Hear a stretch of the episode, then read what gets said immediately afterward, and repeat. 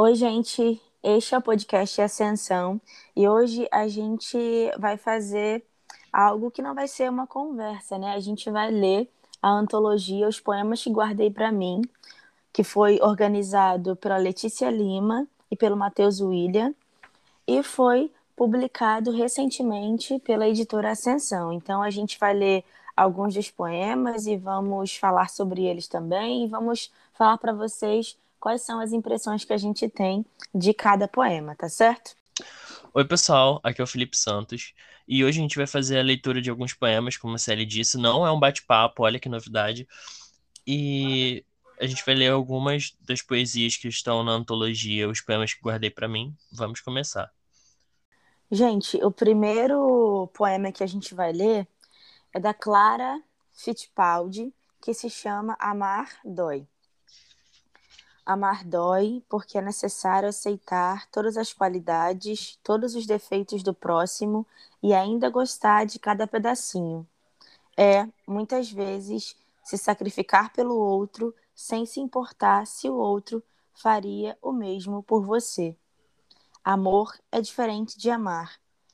O amor é inofensivo, sentimento puro. Amar dói.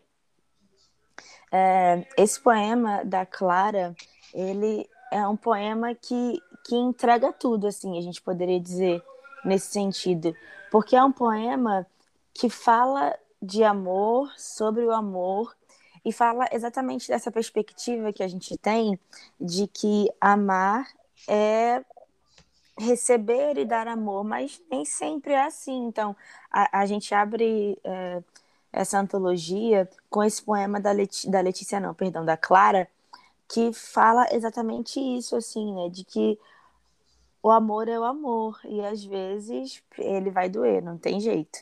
E eu gosto que toda poesia, né, quando, principalmente quando fala de amor, ela sempre vai para esse lado muito melancólico, vai muito para esse lado melancólico. E a gente tem assim, ai, tem todos os defeitos do próximo e ainda amar cada pedacinho. Ou seja, é, vai trabalhando essa parte de aceitar o, tudo, tudo da pessoa, tanto os defeitos quanto as qualidades, e focar em cada pedacinho e saber que mesmo assim vai doer um pouco, sabe? É aquilo, vai doer, mas é amor. é isso. Seguindo para a página 21, a gente tem a poesia da Gabriela Coerba, que o nome é Você Escapou. Você escapou.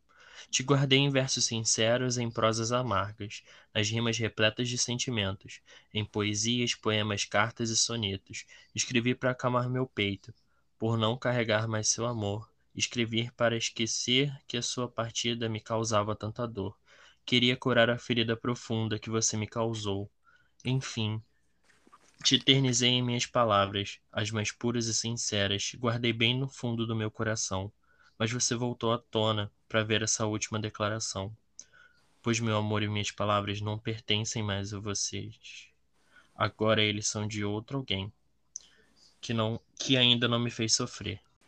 A gente dá até uma pausa depois de ler uma poesia assim, né? Porque tantas poesias que eu escrevi que foram dedicadas a alguém que hoje em dia, tipo, nem fazem mais sentido, sabe? Eu releio o íntimo exposto e fico assim, caramba, eu escrevi isso mesmo, né? E é basicamente isso, sentimentos têm muito significado naquele momento. E não, não é porque eles perderam esse significado que eles não são mais válidos. As pessoas podem não ter merecido eles, mas eles foram sinceros em vários pontos. E eu acho isso legal, que, tipo, eu acho legal e ao mesmo tempo acho um pouco triste, porque termina com aquele que ainda não me fez sofrer, já tem aquele sentimento que, tipo assim, vai dar errado, mas assim, a gente não sabe. Ainda não deu. É. Mas pode ser que não dê também. A gente tem que ficar um pouco positivo em relação a isso. É, é eu gosto muito desse poema da Gabriela, porque tem esse ar de eu já senti muito algo por essa pessoa, né? No caso, a pessoa a qual ela direciona o poema, mas isso passou. E ao mesmo tempo, no final do poema, a gente encontra alguns resquícios de, de rancor, né? Então, assim, já passou, mas eu ainda tenho o nome no caderninho dizendo o que você fez, a hora que você fez, quando você me magoou. É... é algo muito, muito forte e ao mesmo tempo um tanto quanto adolescente, né? No sentido de sentir muito, de amar muito, de viver muito e, e, e, e consequentemente se decepcionar muito. Mas é, é um poema belíssimo, é, estruturalmente falando também, muito bem escrito, muito bem pensado e ambientado, é, sensacional. Eu literalmente perdoei e não esqueci. É literalmente esse o sentimento. É isso. Agora a gente vai para a página 24. A gente vai ler um poema da Caroline Carvalho. Eu gosto muito dos poemas da, da Caroline. São sempre poemas também muito bem escritos, né, pensados, e acaba trazendo também alguns elementos de, de um ambiente fora do poema, que são introduzidos dentro do, da escrita do poema, né? Então, é, é, são poemas que eu gosto de ler e, e parece que eu estou dentro dele também. Isso, para mim, é o que mais vale na poesia. Vamos lá. O nome do poema é Sistema Solar. Eu estou aqui de corpo e alma, esperando você encaixar no meu abraço e pousar sobre o meu peito. Você merece cada estrela que habita no nosso céu cada fragmento de poeira estelar. Meu bem, você merece os anéis de Saturno, as cores de Júpiter e merece Vênus, para nos vermos, sentir nus nossos corpos. E aí esse poema da, da Caroline vem dizer exatamente isso que eu já havia dito, né? Mostra pra gente de maneira mais clara é, na construção desse poema, que ela traz, por exemplo, nesse poema, ela traz construções é, é, mais simbólicas, né, de astronomia, e isso é sensacional, e faz link com o que ela está sentindo, com aquilo que ela queria passar, e com a pessoa que ela amou ou está amando é, na construção desse, de, dessa poesia. Então, é, é, é uma escrita muito sensível, que, que faz com que a gente adentre, se encontre em cada palavra, em cada estrofe que constitui esse poema. Eu gosto principalmente do, do último verso, em que ela fala sentir nus nossos corpos. E o nus tá com o mesmo, tipo, de, de sentir sem roupa, sabe? Eu acho, eu acho a parte maravilhosa. E como você disse, a Carolina ela tem esse, esse tato de conseguir juntar vários elementos e, e formar uma poesia ainda assim simples porque simples não tipo de falta de trabalho, mas simples de compreensão. Você lê esse poema, você entende tudo que ele quer dizer. E eu acho isso maravilhoso, porque tem tantos elementos e tantos tantas nuances que poderia ter ficado demais, mas não, ficou assim no ponto certo. Exatamente. É importante, Felipe, é, você falar exatamente disso, assim, né? É, eu acho que houve um tempo em que isso ficou muito marcado, de que a poesia é algo é, erudito, inalcançável, então só determinada classe pode escrever poesia e automaticamente só determinada classe pode ler poesia. E aí as antologias, e sobretudo as antologias escritas, idealizadas pela Ascensão, tem muito disso. Tem essa característica de colocar pessoas distintas e diferentes dentro desse ambiente poético. E isso é, é não tem não tem uma explicação, assim, né? A gente sente mesmo que esses poetas, na, na, grande maioria das vezes, poetas que são recentes, né, que começaram a escrever recentemente e ainda assim conseguem fazer um trabalho tão, tão primoroso e tão incrível feito esse. Exatamente. Eu queria deixar uma menção ainda da Caroline para a página 27. Eu não vou ler essa poesia, eu quero que vocês que estão com o livro em mãos abram na página 27 e assim, se encantem. Assim, dois versos apenas. E tá lá. O jeito que tá diagramado, o jeito que foi escrito é perfeito. Só lá, vão lá, página 27. É minha vez agora, né? Sim. Deixa eu passar aqui. Tem muita poesia, tu não parece, né? Mas tem bastante coisa nesse livro. Tem bastante. Eu evitei de botar as poesias muito grandes porque eu não queria perder muito tempo com elas. Pois é. Seguindo para a página 39, a gente tem uma poesia Adriana Milese. O nome da poesia Eu não disse, mas pensei. Eu não disse, mas pensei. Eu pensei em como você pode ter agido de forma tão fria. Pensei nos motivos que nos afastaram, nas conversas vazias. Pensei no meu exagero em pensar que eu era sua. Pensei nas, nas tantas noites em que para ti fiquei nua, nua de corpo e de alma. Nisso eu pensei mais que tudo. Não, não me arrependo de nada. Que droga, eu repetiria tudo. Tudo para mim, para ti, nada. Uma vida na mentira foi forjada. Você não sentia, me usava. Eu, mesmo usada, te amava. São, são tantos sentimentos juntos. Tem o arrependimento, tem a, essa vontade de querer mais por conta da dependência. São tantas, são tantos detalhes que tem em tão poucos versos. E principalmente a parte do, da contradição, porque, tipo, eu não queria pensar nisso, mas eu queria tanto ter de novo e ao mesmo tempo ter esse ressentimento de sentir droga. Eu sei que eu faria isso tudo de novo, sabe? É assim, de, de sentir na pele, de sentir na pele real. É muito, muito bonito, assim. É, é aquilo que a gente acaba sempre batendo na mesma tecla, né? É, o poema, a poesia, eles têm compromisso somente com aquilo que está escrito ali nas entrelinhas e com, com aquilo que o autor, o lírico, é, é, possibilitou que fosse escrito, né? E aí nesse, nesse poema da Adriana, a gente encontra uma certa vulnerabilidade que nos é comum, né?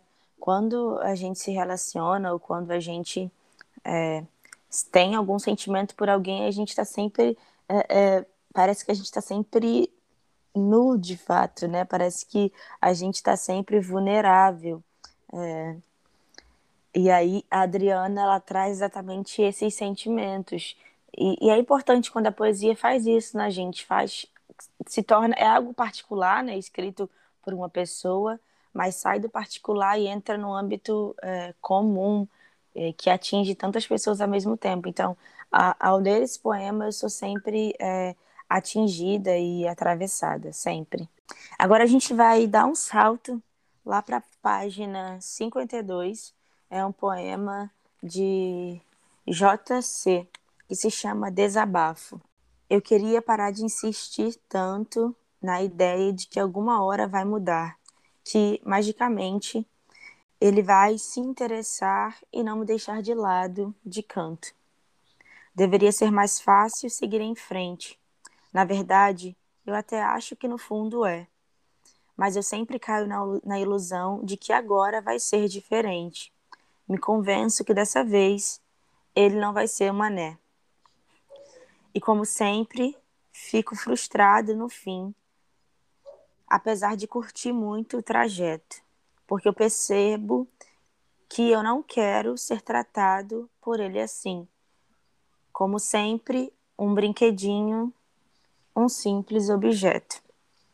Então, no fim, faço juras e promessas em estado de fúria, alegando ter chegado à gota d'água, querendo por um ponto final, me unindo com os fatos, argumentos e o escambau, e deixando tudo para lá, mais uma vez, sucumbir à fúria.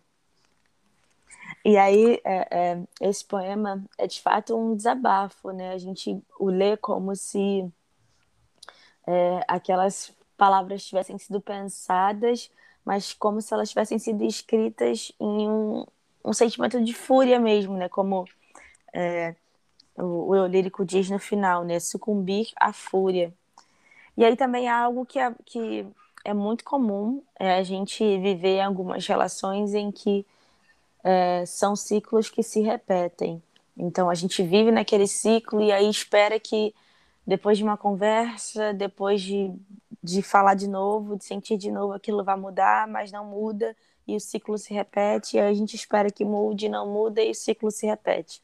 Então é, é, eu acho que também é uma construção de um poema de relações que são comuns, de relações que falam de um eu lírico, que fala de um poeta, que fala de uma construção, mas que fala também muito da gente e, consequentemente, das nossas relações afetivas. E é isso, pesado, um pouco pesado. É, a parte que mais me toca desse poema é quando ele diz que já sabe que não quer mais, mas ainda assim insiste. E muitas das vezes esse é o maior problema que a gente tem em relacionamentos. Aquele, né, o conselheiro moroso baixou aqui. Mas sim, é, a gente sabe que a gente não quer mais, que não serve mais pra gente, mas a gente insiste porque a gente tem nessa mentalidade meio Disney que tudo vai dar certo no final. E às vezes o final já aconteceu há muito tempo.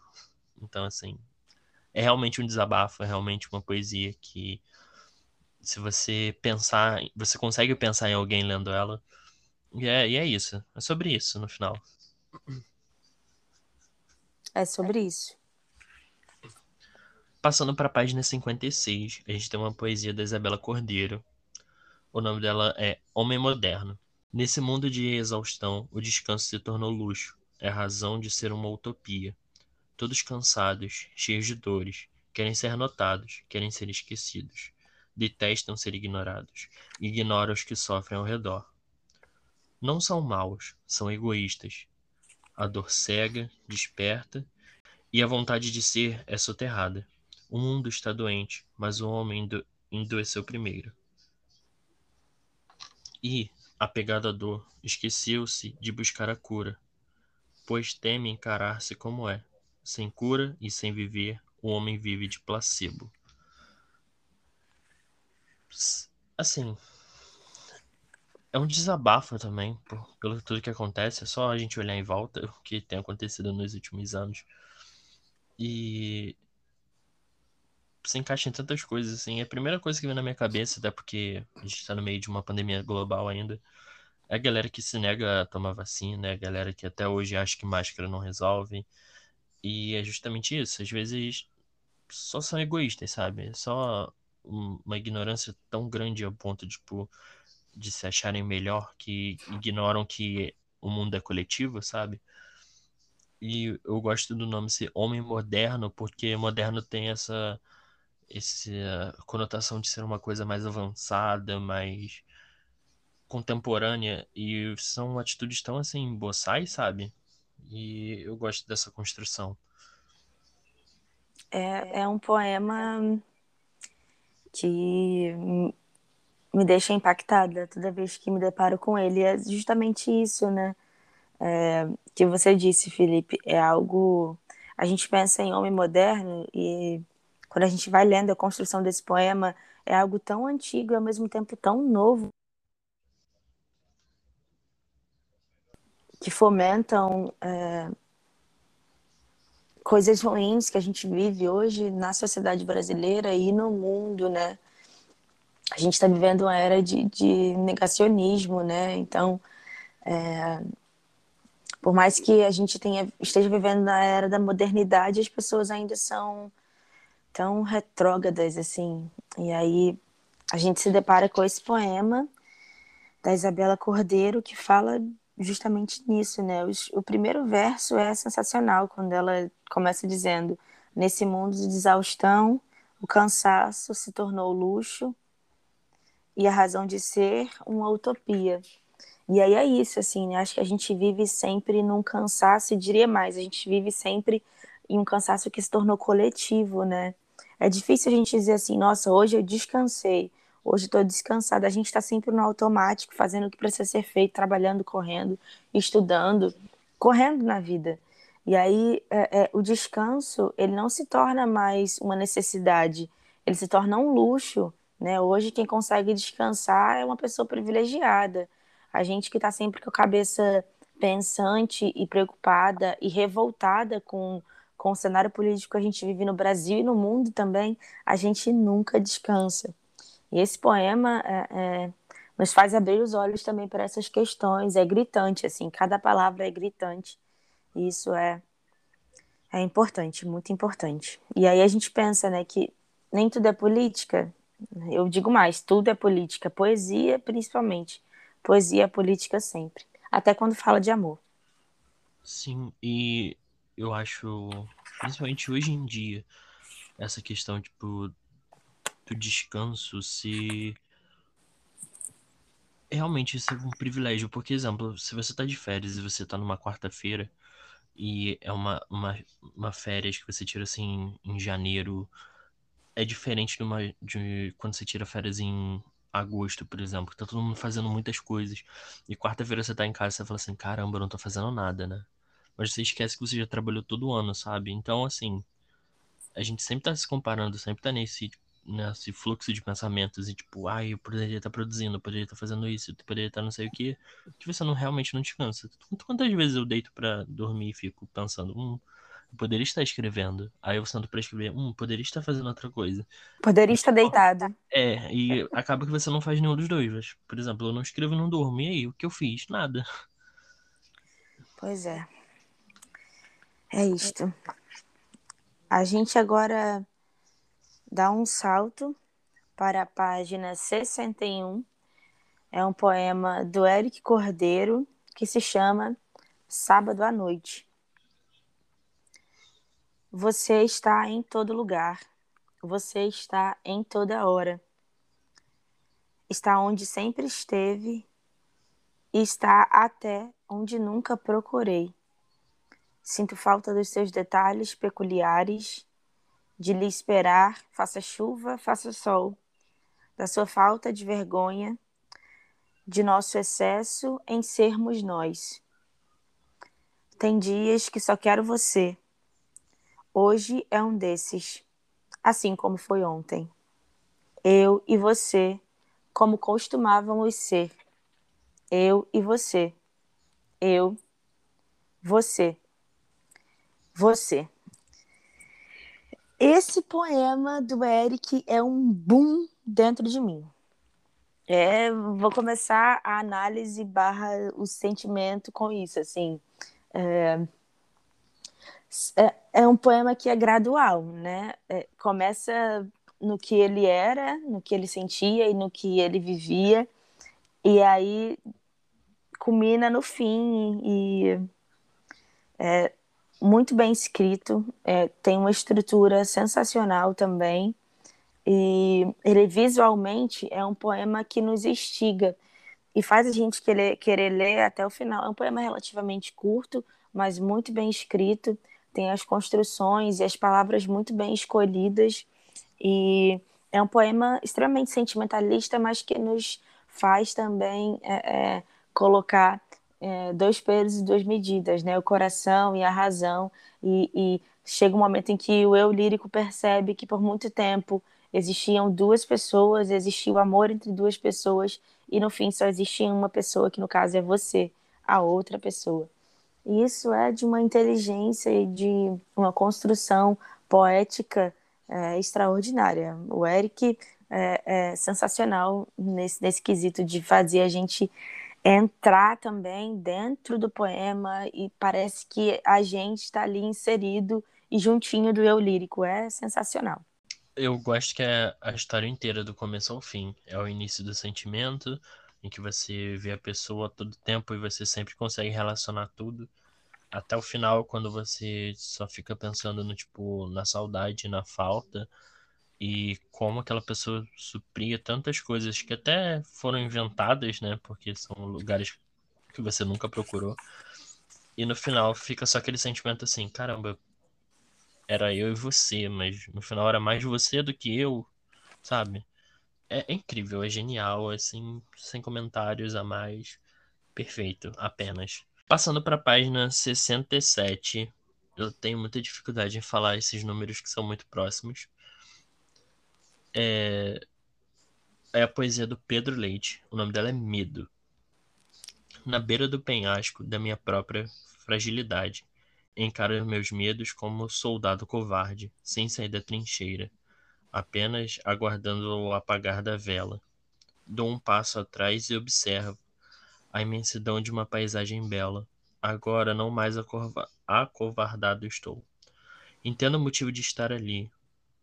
Um dia todos passarão. E cabe a cada um em si acreditar. Entender que ter medo não é covardia, é respeitar os próprios limites. Afinal, limitados somos, mesmo aqueles que não admitem. Então, de olhos fechados, um passo à frente dou. Abre os olhos, não há, não há penhasco, mas um lindo jardim que no alvorecer brotou.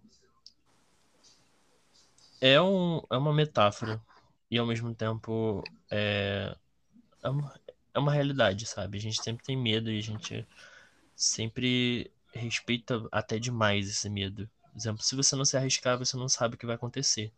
E às vezes pode ter sim uma queda livre e você cair do penhasco. Como também pode ter um lindo jardim, uma bela paisagem à frente. É saber que existem esses dois momentos e saber também que se você não fizer, você não tem como saber, porque a gente pode tentar adivinhar, mas ter certeza só se a gente fizer. É isso, assim, né? É... Eu acho que o medo, ele é inato, assim. A gente nasce com ele e aí ao longo da vida a gente vai tentando não sentir tanto medo, né? Mas o medo é algo que faz parte de nós, é, é inerente ao ser, né? Faz parte de tudo que a gente é. é. Mas esse poema tem disso assim, né? Eu diria que é um poema encorajador, porque ele diz pra gente, olha, o medo tá ali, o medo existe e ele é real. E ao mesmo tempo ele diz: Mas o que você vai fazer com o medo? Você vai ficar retraído achando que o medo só pode te levar pra, para um penhasco, por exemplo? Ou você vai é, ultrapassar esse medo, vencer essa barreira do medo e depois poder vislumbrar, poder enxergar um lindo jardim? Né? Então, faz a gente questionar e faz a gente se perguntar e faz a gente querer não sentir medo, apesar da gente saber que o medo está sempre ali. É um poema que é, nos arrasta também para frente, sempre. A gente vai agora dar um salto também para a página 75, um poema da Letícia Lima, é, que é uma das organizadoras é, da antologia poética Os Poemas que Guardei para Mim. É, poema se chama Comparação. Você tem o seu tempo, está onde deve estar. Deixe fluir. Sem comparações, tudo bem não querer ser como alguém, não ter o que o outro tem.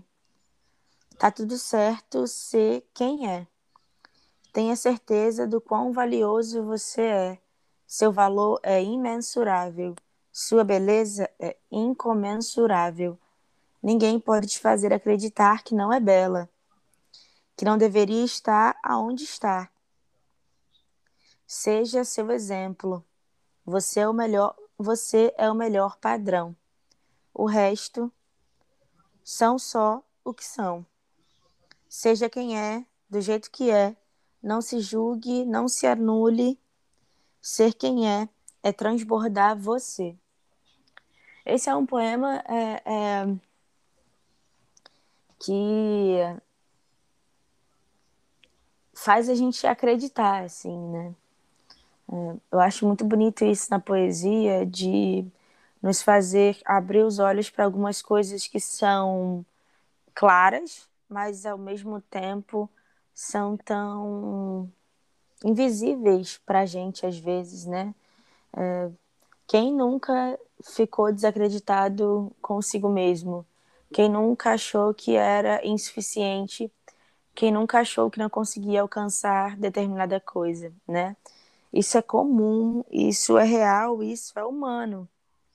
Então a Letícia, ela traz nesse poema algo muito muito bom e faz essa comparação, né? É, é, que é o título do, do, do poema. É sensacional também. Eu gosto desse ar positivo que tem nessa poesia. É, eu gosto da parte de não se comparar, de, de coisas que assim, a gente esquece. É tão natural hoje em dia a gente se comparar aos outros, principalmente porque a gente tem vários, vários lugares em que tem uma pessoa que é sempre colocada como a melhor de todos. E ponto, você nunca vai chegar naquele lugar. E você não precisa chegar naquele lugar. Você precisa chegar no seu lugar e ponto. E isso é que a gente esquece, porque é tão normal a gente achar que precisa se comparar o tempo todo. E eu gosto dessa poesia por conta disso. Sim, sim, é isso mesmo. É, é esse o sentimento. Passando agora para a última poesia do livro, que é do Matheus William, na página 78. O Matheus, que também é o organizador da antologia. O nome da poesia é Logo. Logo quando andei, te vi. Logo quando te vi, me encantei. Logo que me, Logo que me encantei, eu falei. Logo que eu falei, gaguejei. Logo que eu gaguejei, você sorriu. Logo que você sorriu, eu sorri. Logo que eu sorri, te beijei. Logo que a... logo que te beijei, acordei. E assim, acontece com todo mundo, não é mesmo? É, no final é sobre isso. É sobre esse sentimento, tipo, ter aquele crush na. Ainda é crush ou é cringe falar isso? É... no final, a gente sempre tem esse desejozinho, essa, essa realidade paralela que a gente cria. E tá tudo bem, sabe? Todo mundo vai ter essa fase. Não, é, e é engraçado que você vai acompanhando o poema e você, bom, aquilo ali tá acontecendo, tá acontecendo, tá acontecendo. No final ele diz, e acordei. Então era um sonho, assim, algo que ele queria viver, mas que era só um sonho. É uma, é uma expectativa boa. muito grande, sim. Exatamente. É um poema relativamente curto, mas é, é inteligente, justamente por essa quebra de expectativa. A gente tá ali esperando que aconteça alguma coisa e no final ele só acorda, levanta da cama e o dia começa e o cotidiano continua. E é isso, é engraçado, mas é muito, muito perspicaz, é muito bom. Agora a gente vai voltar um pouquinho, a gente vai para a página 41, que é um poema de, de um poeta que eu gosto muito, que se chama Felipe Santos. E vamos lá. O nome do poema, né, o título do poema é uma pergunta. E aí, poeta? Confuso. O que guardo para mim é inseguro. Meus sentimentos são sofridos. Tu amas ou só deseja aquele que teu peito chama. Então, poeta, seu coração inflama, seus sentimentos trepidam. Vai aquecer teu corpo ou esperar pelas cinzas. Não és fênix, és poeta. Poeta confuso, poeta que não ama. E é um senhor poema. Esse poema é sensacional. E também tem uma, uma quebra de expectativas, assim como no poema do Matheus William, porque a gente espera que o poeta, por essência, seja uma pessoa que sabe amar das melhores maneiras possíveis. E Felipe termina dizendo que é um poeta confuso, que é um poeta que não ama. E aí nos faz questionar: como assim, cara pálida? Como assim, Felipe? Então, isso é, é, é, é muito bom quando a gente termina algumas leituras com essas questões, com esses questionamentos e com essas coisas dentro da gente. Realmente, eu não conhecia esse autor Felipe Santos. Inclusive, gostei muito da poesia dele. Brincadeira da parte. é, eu lembro de ter quando de ter escrito essa poesia, eu queria fazer alguma coisa referente a fogo. Só que tudo, tipo, eu pensava assim, nossa, vou escrever sobre paixão e não sei o quê, mas eu tava meio assim, ah, eu não tô na fase de ser o poeta apaixonado. E eu me senti muito confuso. Então por isso eu fiz um questionamento a mim mesmo. E acabou sendo uma das minhas poesias favoritas. Tá, saiu na página preta, inclusive. E, tipo, eu gosto muito dessa poesia. E eu gosto que eu eu gosto, ponto. Não tenho muito mais Eu gosto porque foi eu que escrevi, entendeu? é sobre isso também. Meio narcisista, eu gosto, não quero que ninguém critique. Quem não gostou, lê de novo. Aquele. Aquelas. Gente, para fechar, antes da gente se despedir, Eu vou ler uma poesia de não a próxima Clarice, mas sim a próxima maior autora desse país, que vocês estão ouvindo, inclusive, nesse podcast. O nome dela é Ciele Santos. Eu com certeza vocês conhecem ela. Só você, garoto. o nome da poesia é Reviravolta. Não, não adianta insistir. É preciso fechar a porta. É, é preciso deixar ir. O tempo passou, tudo mudou. Você não é o mesmo de você não é o mesmo de quatro anos atrás. Eu também não. Não, não adianta. Mesmo que eu não queira acreditar, a pessoa que você foi não existe mais. O tempo passou, a gente mudou, e o amor que a gente tinha não suportou tanta reviravolta. É doloroso, eu sei, mas a gente precisa reconhecer quando algo já não cabe mais. Quando algo já não nos cabe mais. Teu amor não cabe em mim, meu amor não cabe em você. Não, não adianta insistir.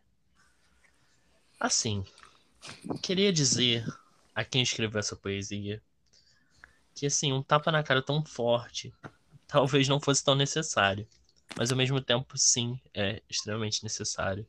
Eu consigo me conectar de várias maneiras essa poesia. É, é uma poesia muito real, que assim, sinto que eu já vivi essa situação e talvez eu já tenha até vivido de, de ler essa poesia com tanta intensidade. E ao mesmo tempo que é uma poesia com esse tom triste de saber que não vai ter volta, ao mesmo tempo tem esse tom revigorante de saber que você seguiu em frente, que você conseguiu superar e que não cabe mais, você não cabe mais nesse lugar, você já é maior que isso. E é sobre nesse fim dessa, dessa superação, de não insistir, de seguir em frente. E é assim, perfeito, maravilhoso. E foi uma das melhores formas de fechar esse podcast. Lembro o motivo pelo qual ele foi escrito. e aí a gente tem essas coisas assim, né? A gente acaba escrevendo muita coisa e aí a gente fica pensando, meu Deus, eu escrevi isso aqui por quê? Pra quem? Né? E às vezes não tem alguém ou quem direcionado, né? É... Isso também é muito bom, porque não é não é a Ciele ali, não é o Felipe no poema, não é. São coisas que a gente percebe, que a gente sente no mundo e aí consequentemente a gente coloca nas páginas dos livros, né? Isso é importante a gente deixar claro. As pessoas acham, ah, você escreveu um poema de amor, você está amando? Não necessariamente. Você escreveu um poema triste, você está triste? Não necessariamente. Assim como a gente escreve um poema falando sobre felicidade, também não quer dizer que nós estejamos felizes. Então, ter essa, essas diferenciações muito bem pontuadas é importante, né? Eu gosto do poema Reviravolta justamente por causa da palavra reviravolta, como se estivesse revirando algo dentro de nós e ao mesmo tempo voltando. E aí essa construção do, do título com é, é, os versos do poema é, é muito bonito para mim. Eu gosto, não é porque foi eu que escrevi, não, é porque ele é bom mesmo. eu gosto, eu gosto desse desse paralelo que você fez, porque é muito verdade. Nem tudo que a gente escreve é o que a gente tá sentindo. Por exemplo, eu tô escrevendo um romance, eu não tô apaixonado por ninguém. Opa, é... será? Não, eu juro, eu juro, é verdade. Na verdade, estou sim, estou apaixonado por mim e a gente segue assim. É isso. É... Não, a gente não precisa sentir tudo que a gente escreve, mas também a gente não precisa fingir tudo, sabe? Acaba saindo de algum lugar, tem algum sentimento envolvido, mas não, não necessariamente significa que a gente está sempre ali o tempo todo, até porque pode ser que a gente escreva um livro inteiro sobre o mesmo tema. E às vezes é, é um desabafo, às vezes é só uma reflexão. Então, assim, não, não precisa levar tudo a ferro e fogo, sabe? Exatamente isso. Assim, gente, eu sempre amo ler poesias e todos os podcasts que a gente fizer lendo poemas vai ser, vai ser incrível para mim, porque é algo muito gratificante. Então é isso, gente. Obrigado por ter ouvido até aqui. Se você conhece alguém que gosta de ouvir poesias, que gosta de ouvir pessoas recitando, compartilhe. Se você ainda não comprou poemas que guardei para mim, tem no site da Ascensão, vai lá, vai adquirir seu exemplar como vocês ouviram, é só uma parte, tem outras poesias, tem muito mais poesias dos autores. Tem muitas outras poesias incríveis e é isso, apoiem autores nacionais e leiam autores nacionais. É isso, gente. Um beijo, um abraço e até semana que vem.